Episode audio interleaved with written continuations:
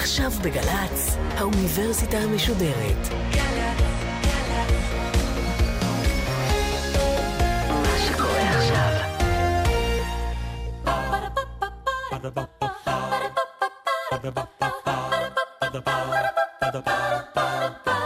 האוניברסיטה המשודרת מציגה סמסטר סתיו על סרטי פולחן ישראלים. השבוע אלכס חולה אהבה עם הדוקטור יעל מונק מהאוניברסיטה הפתוחה. והפעם היבטים של שואה ונוסטלגיה באלכס חולה אהבה.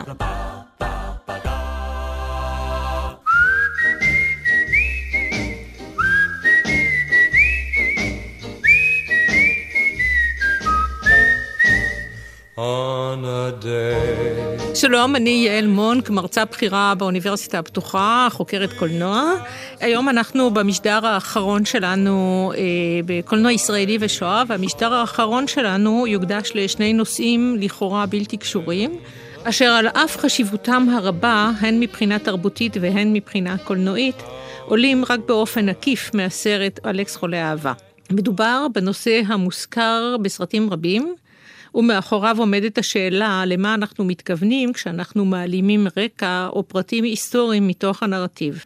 שני הנושאים המודחקים בסרט נידונים כלאחר יד ובאופן עקיף, והם סוגיית גורלן של נשים ניצולות שואה בקולנוע הישראלי, ומשמעותה של נוסטלגיה בתרבות ובקולנוע הישראלים.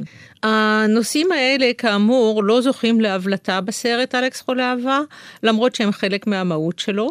על אחת כמה וכמה, אם מקבלים את טענתו של הבמאי שהוזכרה במשדרים הקודמים, לפיה הסרט מבוסס על חוויה אוטוביוגרפית ברמה כזו או אחרת. למעשה, כפי שאנסה להראות בהרצאה הזו, אלה הם שני הנושאים המרכזיים ביותר להבנת הסרט על רקע התקופה ועל רקע תולדות הקולנוע הישראלי. הנושא הראשון גורלן של נשים ניצולות שואה בקולנוע הישראלי הוא נושא חשוב ומטלטל, ממנו ניסה הקולנוע הישראלי להימנע.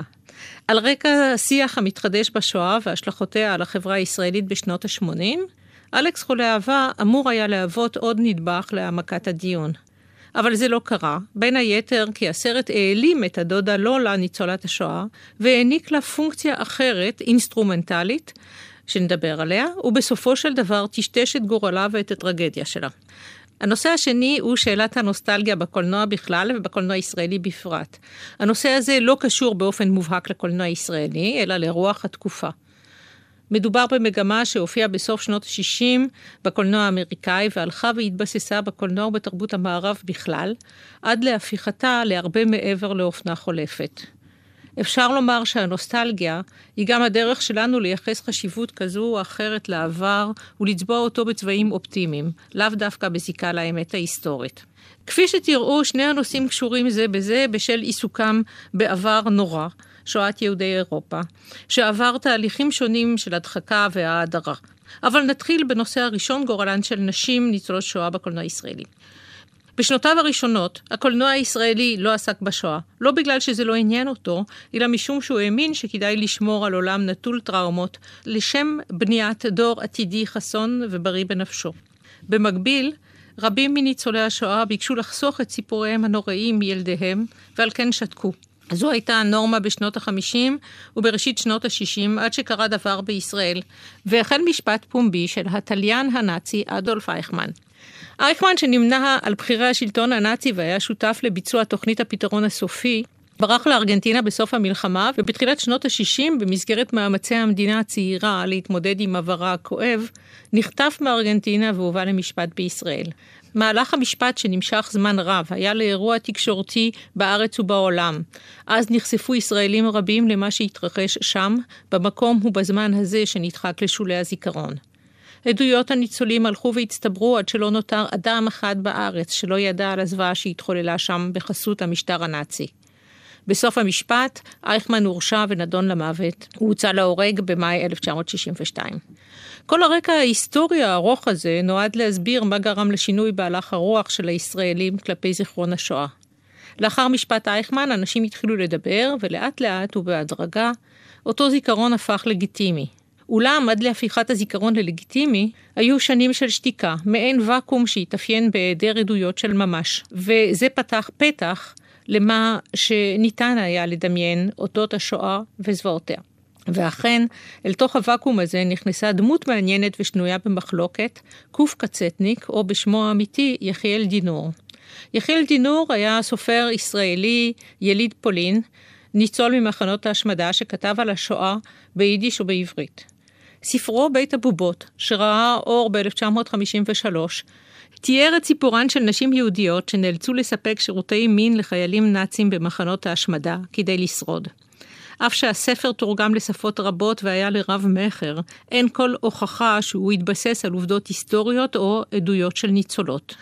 אך בין אם הייתה זו אמת או פנטזיה פרועה של ניצול שואה רדוף סיוטים, הספר כיסה על השתיקה וסיפר נרטיב אחד אפשרי לסיפור ההישרדות של הנשים היהודיות במחנות. סיפור בו נשים יהודיות במחנות נוצלו מינית על ידי אנשי המחנה. הנושא הזה, אשר עורר תרעומת אצל ניצולי שואה בארץ, ובצדק, התעורר מחדש לפני כמה שנים, בשנת 2007, כאשר הבמאי ארי ליפסקר הוציא את סרטו התיעודי סטלגים, שואה ופורנוגרפיה בישראל, שתיאר את מרכזיותה של ספרות שואה מזן מיוחד בשנות ה-60 של המאה ה-20. ספרות זולה שהלכה ושגשגה תחת עינו הפקוחה של הממסד. ספרים אלה עסקו בתיאורי מין אלים במחנות השבויים במלחמת העולם השנייה. כותבי הסטלגים היו ישראלים שהסתתרו תחת שמות בנויים בעלי קונוטציות אמריקאיות, והפיצו בארץ סיפורים כמו אמיתיים על קורות חיילים אמריקאים שנפלו בשבי הנאצי. הכריכות הצבעוניות והנועזות של הרומנים הזולים הפכו אותם לפופולריים ביותר בקרב בני נוער ומבוגרים. אבל בניגוד לספרות יפה שאדם מתגאה בקריאתה, הסטלגים היו סוג של קריאה אסורה, והיא נועדה רק לשלהב את הדמיון לנוכח השתיקה המתמשכת של דור שלם. אין צורך לומר שמה שתואר בסטלגים השליך באופן אוטומטי על דמיון גורלם של ניצולי שואה במחנות. זו אם כן הייתה תמונת המצב בשנות ה-50 וה-60, שתיקה גדולה שמגובה בסיפורי פנטזיה על גבול הפורנוגרפיה, שאיש לא הצליח לאשש או להפריך. הנוער הישראלי התבגר אל תוך אותם תיאורי זוועה, אותן חצאי אמיתות על עבר שהיה או לא היה. כך למשל הודה הבמאי הישראלי אבי נשר עם צד סרטו פעם הייתי ב-2010 על השפעת אותה הספרות על דמיונו כילד בישראל של שנות ה-60, ומוטיבים נבחרים מתוכה חדרו אל נרטיב הסרט. הוא ודאי לא היה היחיד שיושפע מאותה ספרות. מה בכל זאת גרם לדמיון הישראלי להתרחק מהפנטזיה ולחשוב מחדש על המציאות הסבוכה של הכאן ועכשיו של ראשית שנות ה-70? מלחמת יום הכיפורים. אחרי מלחמת יום הכיפורים, ישראל התעוררה לטראומה שלא ידעה כמוה, עם חששות כבדים לאובדן הבית הלאומי והפיכת הישראלים לפליטים נטולי מולדת, כמו ניצולי השואה שהגיעו ארצה רק שנים ספורות קודם לכן.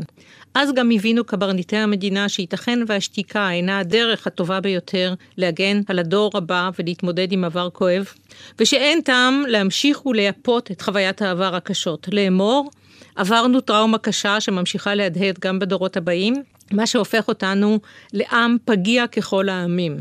יתר על כן, העובדה שאנחנו יושבים בסביבה לא פשוטה, בלשון המעטה, מוקפים במדינות שאינן מעוניינות בהישארותנו כאן, הופכת את הקיום שלנו במדינת ישראל ללא ברור מאליו. תהליך זה שם קץ לשתיקה ארוכת שנים סביב נושא זיכרון השואה, ועדיין היה צריך למצוא את המילים כדי לבטא את כאבי העבר. סוף השתיקה סביב הנושאים הכואבים הביא לחשבון נפש, להתבוננות פנימה אל שורשי הטראומה של העם בישראל, התבוננות שממשיכה עד היום. המסר הזה חלחל אל תוך התודעה הישראלית בשנות ה-70, ואפשר למעשה הצגה מחודשת של נרטיב השואה בספרות, בתיאטרון ובקולנוע. הסרטים הראשונים שנוצרו היו סרטי תעודה. ב-1981 שחררה הטלוויזיה הישראלית, הערוץ הראשון, את הסדרה ההיסטורית הראשונה שלה, עמוד האש, אשר סקרה את תולדות העם היהודי בארץ ישראל מחזונו של הרצל בסוף המאה ה-19 ועד לערב הקמת המדינה ב-1948. אותה הסדרה לא נרתעה מלכלול פרק בשם שואה וגבורה 1942-1943, אשר סקר בין היתר את מרד גטו ורשה והתעצמות תהליך השמדת היהודים באותן שנים. במילים אחרות, הסיפור הטראומטי שהוצנע הפך להיות פומבי. גם הקולנוע הישראלי ניסה להתמודד עם הנושא. הבמאי המוערך דוד פרלוב ביים את סרטו התיעודי זיכרונות ממשפט אייכמן, שצולם בזמן המשפט בראשית שנות ה-60 והוקרן רק ב-1979, תחת השם "בדמייך חיי זיכרונות ממשפט אייכמן". בשנת 1985 יצא בצרפת סרטו התיעודי הקנוני של קלוד לנצמן, שואה, סרט בן תשע שעות שצולם על פני 11 שנים. הסרט שצולם בצרפת, גרמניה ופולין, לעתים במצלמה נסתרת כדי לשקוט באותנטיות, הציג את הפנים השונות של הקורבנות והמקרבנים, התליינים, הפולנים, ובכלל הציג תיעודים של מחנות ריכוז.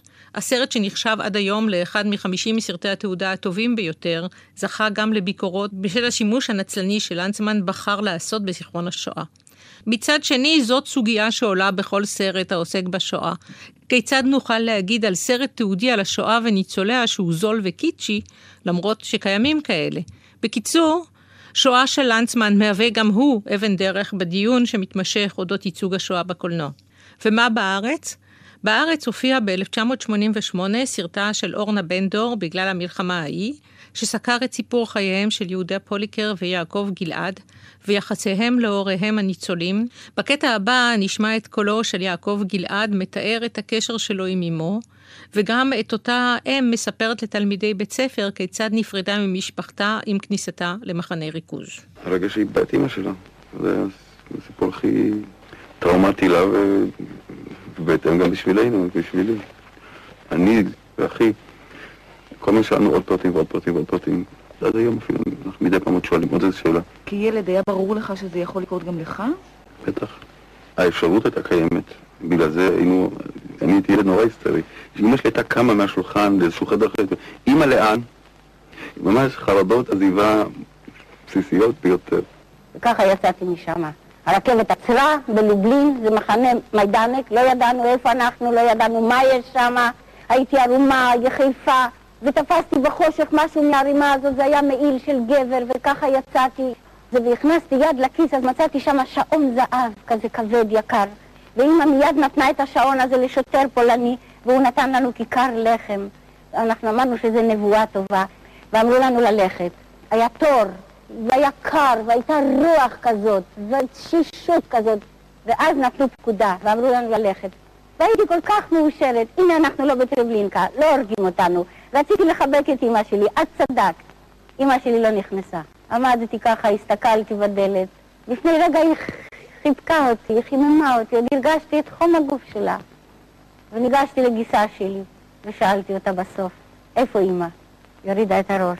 אמא איננה, אמרה לי. עכשיו אני האימא שלך. הקול שלה ברור והדיבור שלה עקבי. יש מי שמצאו לנכון לבקר את הדיבור הרציף שלה, לעומת הקולות השבורים של הניצולים האחרים, ביניהם ז'אקו, אביו של יהודה פוליקר. בטענה שהיא כבר בנתה לעצמה סיפור והתרחקה מהמציאות. עמדה ביקורתית זו, שחזרה אצל אחדים מהמבקרים, מדגישה עד כמה קיימת ציפייה בארץ, שאם כבר ניצולים מספרים את מה שאירע להם, אזי הדבר צריך להיעשות בקול שבור. זאת ועוד, נרטיב השואה בדרך כלל עסק בקורותיהם של גברים, סיפוריהן של נשים נשכח, ורק בשנים האחרונות הוא מתחיל לצוף ולהישמע. השאלה הרווחת לגבי הנשים בתקופת השואה הייתה, איך היא נשארה בחיים? שאלה שמניחה איזו הפקרות מינית מצד הנשים. עמדה זו הושלכה על ניצולות שהגיעו ארצה לבדן, כאילו לא היה סיכוי לאישה עגונה לשרוד את המאורעות. השואה בקולנוע הישראלי הייתה חור שחור שאיש לא העז להתקרב אליו או לחקור אותו. יתרה מזאת, כשנרטיב השואה כבר עלה לסרטי עלילה, הוא התקבל בגרסאות סותרות והוצג כסיפור לא עקבי, כמו בסרטה של גילה אלמגור, הקיץ של אביה. נשים ניצולות שואה בקולנוע הישראלי היו אחת מהשתיים, או שותקות ומיוסרות, דוגמת האם בסרטו של אילן מושינזון, רובי חוליות, שהוזכר קודם, או משוגעות ומיוסרות, כמו הניה, האם, ב"הקיץ של אביה". אבל המשותף לשתי הנשים האלה היה גילן שנבע מאיזשהו היגיון היסטורי. כלומר, נשים שהשתחררו מהמחנות בגיל מסוים, הגיעו ארצה בשנות החמישים, יותר מחמש שנים לאחר תום המלחמה. מסיבה זו, שני הסרטים, רובי חוליות והקיץ של אביה, מתרחשים בראשית שנות החמישים, תהליך שהולם כרונולוגיה הגיונית של שחרור הנשים ממחנות הריכוז. לא כך באלכס חולה אהבה. לדודה לולה, ניצולת השואה, אין גיל. בהנחה שהסרט מתרחש מתישהו באמצע שנות החמישים, אם לשפוט לפי העולם המיוצג בסרט והשירים המושמעים בו, ניתן להבין כי הדודה מגיעה עשר שנים ויותר לאחר תום המלחמה. לא זו בלבד שהזמן לא הותיר עליה סימנים והיא נראית צעירה בת 20, ונציין רק שגילה של השחקנית, שרון הכהן, המגלמת את הדודה לולה, הוא בדיוק 20 בזמן ההפקה, היא מגיעה לארץ לחפש את האהובה ממנו נפרד במהלך המלחמה, כלומר לפני למעלה מעשור, והיא מאמינה שתמצא אותו והאהבה תחזור לפרוח. בין לבין היא מבלה את זמנה בתל אביב, בשמש, בקריאה ובשיחות חולין עם בני הבית. הדמות של לולה אינה דמות עגולה והיא חסרת אספקטים רבים מאוד, מה שמקשה לצופה להזדהות עימה ועם סבלה. התוצאה היא שתפקידה נראה כתפקיד טכני בלבד. תפקיד שנועד למלא את משאלת הלב של אלכס ולהיפרד מבתוליו ולהפוך לגבר. היות ואין אנחנו יודעים דבר עליה או על עברה, המפגש המיני שלה עם אלכס נותר חסר משמעות עבורה, אם לשפוט לפי ההתנהגות שלה. ברגע שנודע לה שאהובה נשאר בחיים, היא בוחרת לנסוע אליו ומגלה לתדהמתה שהוא כבר בנה לעצמו משפחה חדשה, והשיבה לאחור בלתי אפשרית. זו הטרגדיה המשמעותית היחידה באלכס חולי אהבה, גם אם היא לא צצה מיד לעיני הצופה. רק מי שבוחר לקרוא בין השורות יכול להבין שיש כאן טרגדיה שהוחמצה, משום שהיא לא עניינה את הבמאי שביקש להפוך את הנעורים הישראלים לאמריקאים, ובסיפור כזה אין מקום לבחורה צעירה שאיבדה את אהובה. ועוד במלחמה הנוראה ביותר שידע העולם. כאמור, הנוכחות שלה בסרט נועדה לתפקיד אחד בלבד, והוא להעביר את אלכס לעולם הגברים.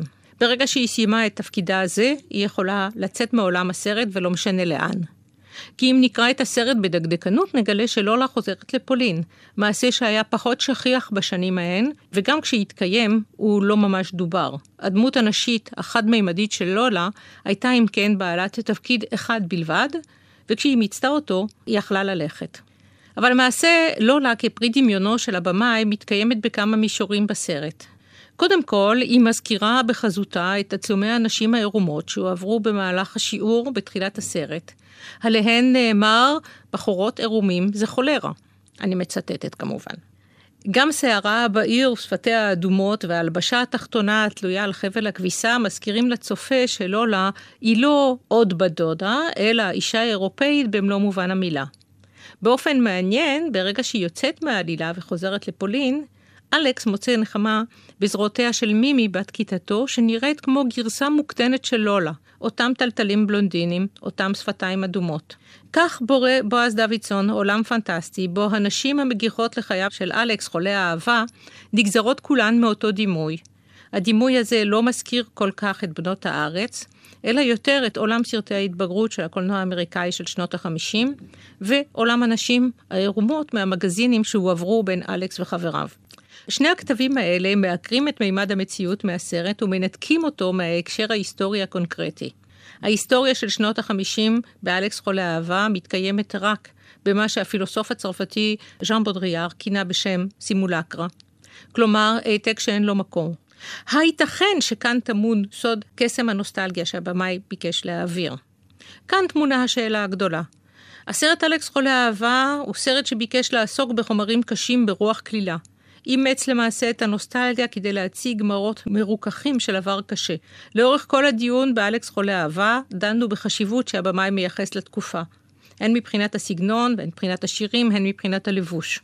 אפשר לומר שהתקופה שיחקה תפקיד משל עצמה, כמעין תודעת מספר שמעבירה את ההתרחשות על רקע הימים ההם, שנות החמישים של המאה הקודמת בישראל. כפי שציינתי בתחילת דבריי, בחינה מקרוב תגלה שלאמיתו של דבר, התקופה הזאת לא הייתה תקופה שמחה במיוחד. היא נודעה בשמה תקופת הצנע והתאפיינה במחסור ובעיקר בהגעתם של ניצולי שואה רבים, שלא תמיד מצאו את מקומם בישראל. אלה היו אנשים תלושים וכואבים שהגיעו עם ילדיהם הפגועים אף הם. אך בניגוד לדור האבות, דרכם של הילדים הוא להתגבר על הקושי ולנסות למצוא את האור גם בתקופות חשוכות. לכן בעבור הילדים הכאב נשכח מהר והזיכרון משמר רק את ההוואי הקליל של משחקי הילדות. הבמאי בועז דוידסון נמנע כנראה על אותם ילדים. דיברנו על החיוניות של הגיבור אלכס, חיוניות האופיינית ליהודי החדש, מי שלא ידע רדיפות ופוגרומים, ועל כן אינו רואה את כאבם של האחרים, בניגוד ליוני, גיבור הסרט של אילן מושינזון, שבסופו של דבר מגיע להכרה לגבי האמת שלא סופרה לו, אודות מה שקרה שם. בסופו של דבר, אלכס חווה את התבגרותו על רקע תקופה לא שלווה ולא יציבה בתולדות המדינה. אולם, הבמאי בחר להציג את חוויותיו בצורה קלילה ומשעשעת, וכך גם אנחנו מקבלים אותם. התאהבותו בדודה לולה והפרידה ממנה אינם משאירים אצלו משקעים כלשהם. ברגע שהיא נוסעת לפולין, הוא מדלג לעבר מימי, הילדה בחשק מהיום הראשון בו הופיע בכיתתו. הוא מציע לה בילוי משותף, ובאורח פלא היא גם נענית. בתמונת הסיום של הסרט, שם נראים אלכס ומימי מדלגים בין הגלים, לא ניתן שלא לעמוד על הדמיון הפיזי בין לולה למימי, שכבר נדון קודם לכן. בבילוי בחוף הים, אלכס סוגר מעגל עם הפנטזיות המיניות שלו, שהתעוררו לראשונה בכיתת הלימוד, אז העבירו את התמונות של הבחורות הערומות, אחרי שהספיק לממש את הפנטזיות שלו עם דודה לולה, והנה הוא חווה אהבה ראשונה. מדהים לגלות עד כמה בעבור בועז דוידסון עולם הילדות זכור כעולם אידיאלי, טוב, נחמד, והאנשים המבוהלים משם, בעלי העברית הקלוקלת והמבטא הכבד, לא היו יותר ממקור להומור גרוטסקי, כפי שניתן לראות באפיזודת השוק השחור, אז יוצא אלכס עם אמו לרכוש חמאה בשוק השחור. נו, מה יש? מה רוצים? חבילה חמאה בבקשה. רק חצי חבילה. מה זה, אי אפשר לקבל חבילה שלמה? זה מה יש, גברת. החמאה הולנדית. חמאה הולנדית כבר אין מחודש. זה חמאה שוויצרית אס קלאס פרימה. נו טוב, שיש שוויצרית. אז גברת מחכה קצת? כן. תוציא את האצבע מהאף, אנחנו לא בבית. אני יודע, אנחנו בשוק שחור. מי דיבר כאן שוק שחור? סליחה? אני שמעתי ילד מדבר שוק שחור. לא. אני לא רוצה ילד מדבר אחר כך ברחוב שכאן בבית שוק שחור. לא, גברת, זה נדמה לך, הוא לא אמר כלום, נכון, אלכסנדר? לא אמרתי כלום על שוק שחור. אתה אל תגיד מילה זה בכלל. אל תגיד מילה זה בכלל, אלכסנדר. בסוף הצצנה יוצא בעלה של המוכרת מהשירותים, מרים את מכנסיו ויוצא בהכרזה. ילדים זה דרק. בתרגום, ילדים זה חרא. כשהוא מפריח תרנגולת בחדר. צצנה זו שיכלה להירשם כצצנה טראומטית, נזכרת בסופו של דבר כביטוי לימים תמימים של נער וימים תמימים של המדינה. תמימותו של הנער באה לידי ביטוי ביכולתו להזהיר את אמו שלא תקנה את התרנגולת שמציעים אנשי השוק השחור, כי היא בעצם תרנגול. תמימותה של המדינה באה לידי ביטוי במאמצי ההישרדות של רבים בתקופת הצנע, בחיפוש אחר מצרכים איכותיים כמו חמאה הולנדית, על אף המחסור במזומנים. ניכר שהבמאי נהנה להתרפק על הימים ההם, על התמימות שהובילה אותו, עם אמו, אל עולמם של מבוגרים שניסו להתפרנס בכל דרך. אלכס הוא כל ילד ישראלי מהשנים ההן, במעבר בין ילדות לבגרות, עם גוף מגודל ופנטזיות גדולות. ככזה הוא שובה לב, גם בכנות שלו, וכך הבמאי רוצה שאנחנו נזכור אותו. בשנים האחרונות מרבים לדבר על תפקיד הנוסטלגיה בקולנוע. מקור המילה מיוונית, כשנוסטוס פירושה שיבה הביתה, כמו בסיפורו של יוליסס, ואלגוס פירושו כאב. במילים אחרות, נוסטלגיה בהוראה הראשונה של המושג, פירושה הכאבי השיבה הביתה. שימוש במילה שירת את החיילים שהיו רחוקים מביתם, ונטו לעשות אידיאליזציה של העבר, של הבית. הנוסטלגיה, כמו שאנחנו מכירים אותה היום, במובן של הימים הטובים ההם, מופיעה רק בסוף המאה ה-19. כיום, הנוסטלגיה הפכה לאחד הנושאים המועדפים על הקולנוע.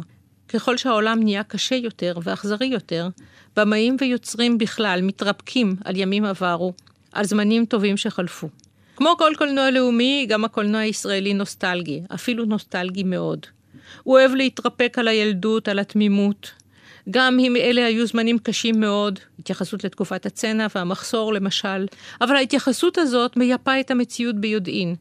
היא מבקשת להאיר באור אחר, שאפשר לכנותו נוסטלגי, את העבר. להגיד שזה לא היה כל כך נורא, שילדים חוו את הדברים כסדרה של הרפתקאות, והטראומה נעלמה בתוך סבך האירועים. חוקרת התרבות האמריקאית, סבטלנה בוים, הקדישה ספר לנושא הנוסטלגיה וקרא לו בשם שהוא גם אוקסימורון, The Future of Nostalgia, העתיד של הנוסטלגיה. היא מבחינה בין שני סוגי נוסטלגיה. סוג אחד הוא הנוסטלגיה הרסטורטיבית, כלומר נוסטלגיה משחזרת, שבדרך כלל פונה למחוזות ילדות או למולדת אבודה בצורה מדויקת עד כמה שאפשר. הסוג השני הוא נוסטלגיה רפלקסיבית, שמוותרת על השיבה חסרת הסיכוי אל העבר, ובוחרת להתמכר למשהו פחות מוחשי, מהנוף והבית שעבדו. היא מתמכרת לגעגוע. על כן סוג זה של נוסטלגיה הוא יותר רומנטי ולעיתים יש בו מקום לאירוניה מסוימת. לטענת בוים, המבט הנוסטלגי יוצר עבר מדומיין ואפילו אוטופי. מסיבה זו, יחסנו אל העבר הנוסטלגי יהיה תמיד חיובי. שהרי הדברים עברו תהליך של שיקום ושחזור כדי לחסום את המראות הקשים והכואבים. הצורך הזה לייפות את העבר נובע בעיקר ממצבנו בהווה, שהוא כנראה עגום מספיק כדי שנחפש זמן אחר להתרפק עליו. כשמסתכלים על הסרט אלכס חולה אהבה, ברור לנו שהבמאי אינו מבקש לשחזר את נופי ילדותו. גם אם הזכיר ברעיונות שונים את הזיקה בין עולמו של אלכס לעולם הילדות שלו.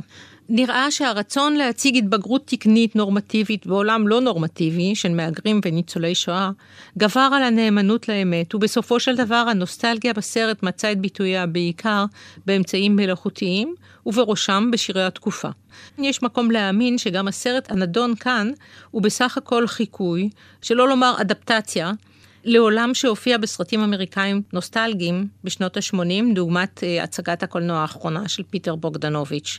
החוויה הישראלית נושאת צלקת גדולה, והיא השואה. לא ניתן להתרפק על העבר ורוד של שנות ה-50 מבלי להזכיר את המפגש הטראומטי עם הניצולים. על כן, הניסיון של דוידסון לנרמל את החוויה הקשה ההיא, שאפיינה את שנות ה-50, בסופו של דבר חוטאת לאמת, וגם הנוסטלגיה מצטיירת כשקרית ומעוותת. לשם השוואה, נזכיר את סיום הסרט רובי חוליות, שלא הפך לסרט פולחן בשל התעוזה שלו לגעת בחומרים קשים מהם בנויה הארץ הזאת. אנחנו נשמע עכשיו את הצצנה הסוגרת את הסרט. אז מגיע הילד יוני, גיבור הסרט, לצריף של פלסטינה המשוגעת, שהיא ניצולת שואה. והנה המפגש בין השניים. זו את? אלה הילדים שלך. היו לך ילדים. איפה זה? מי אלה? ירו בהם? הנאצים ירו בהם. לא בוכה, לא. ילד גדול, ילד חייל גיבור, ילד חייל גיבור בפלסטינה. לסיכום, אפשר לומר שאם אלכס חולה אהבה, בועז דוידסון ביקש לחזור על ההצלחה של אסקימו לימון. אלא שהזמנים כבר היו שונים בגלל ההתפכחות שבא בעקבות המהפך הפוליטי של 77 וההלם שנגרם עם פרוץ מלחמת לבנון הראשונה. מכאן שלא ניתן היה לחזור על נוסחת הקסם חסרת האחיזה בהיסטוריה. באלכס חולה אהבה, הבמאי בחר בדגם אוטוביוגרפי, שהוא מלביש אפיזודות שחווה בנעוריו על תבנית של דרמת נעורים אמריקאים, מן הסוג שהיה מקובל בקולנוע האמריקאי של שנות ה-60. אבל ההלבשה של החיקויים האמריקאים על ייצוג כמו אותנטי של מהגרים ומהגרות מפולין, הנאבקים על קיומם בארץ חדשה, הוליד סרט שהוא לא בשר ולא חלב, שהזיקה שלו למציאות חלקית ולעיתים קלושה. סרט שמוחק את ההיסטוריה הממשית והופך אותה לתפאורה. זוהי ללא ספק נוסטלגיה רפלקסיבית. כלומר, נוסטלגיה שלא מפנה לאירועים מסוימים בזמן, אלא אך ורק לגעגוע. העבר נצבע באור אידיאלי, והכאב נמחק כלא היה. ייתכן וכאן תמונה נוסחת הקסם שסרטי הפולחן ביקשו להמציא. שההיסטוריה לא תכאב ונשאר צעירים לנצח.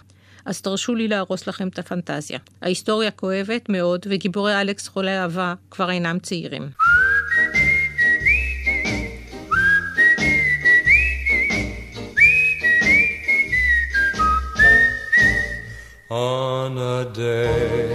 בנימה פסימית זו אנחנו מסיימים את שידורנו. אני מודה לכם על ההקשבה ומאחלת לכם ערב נעים. Away. riding love.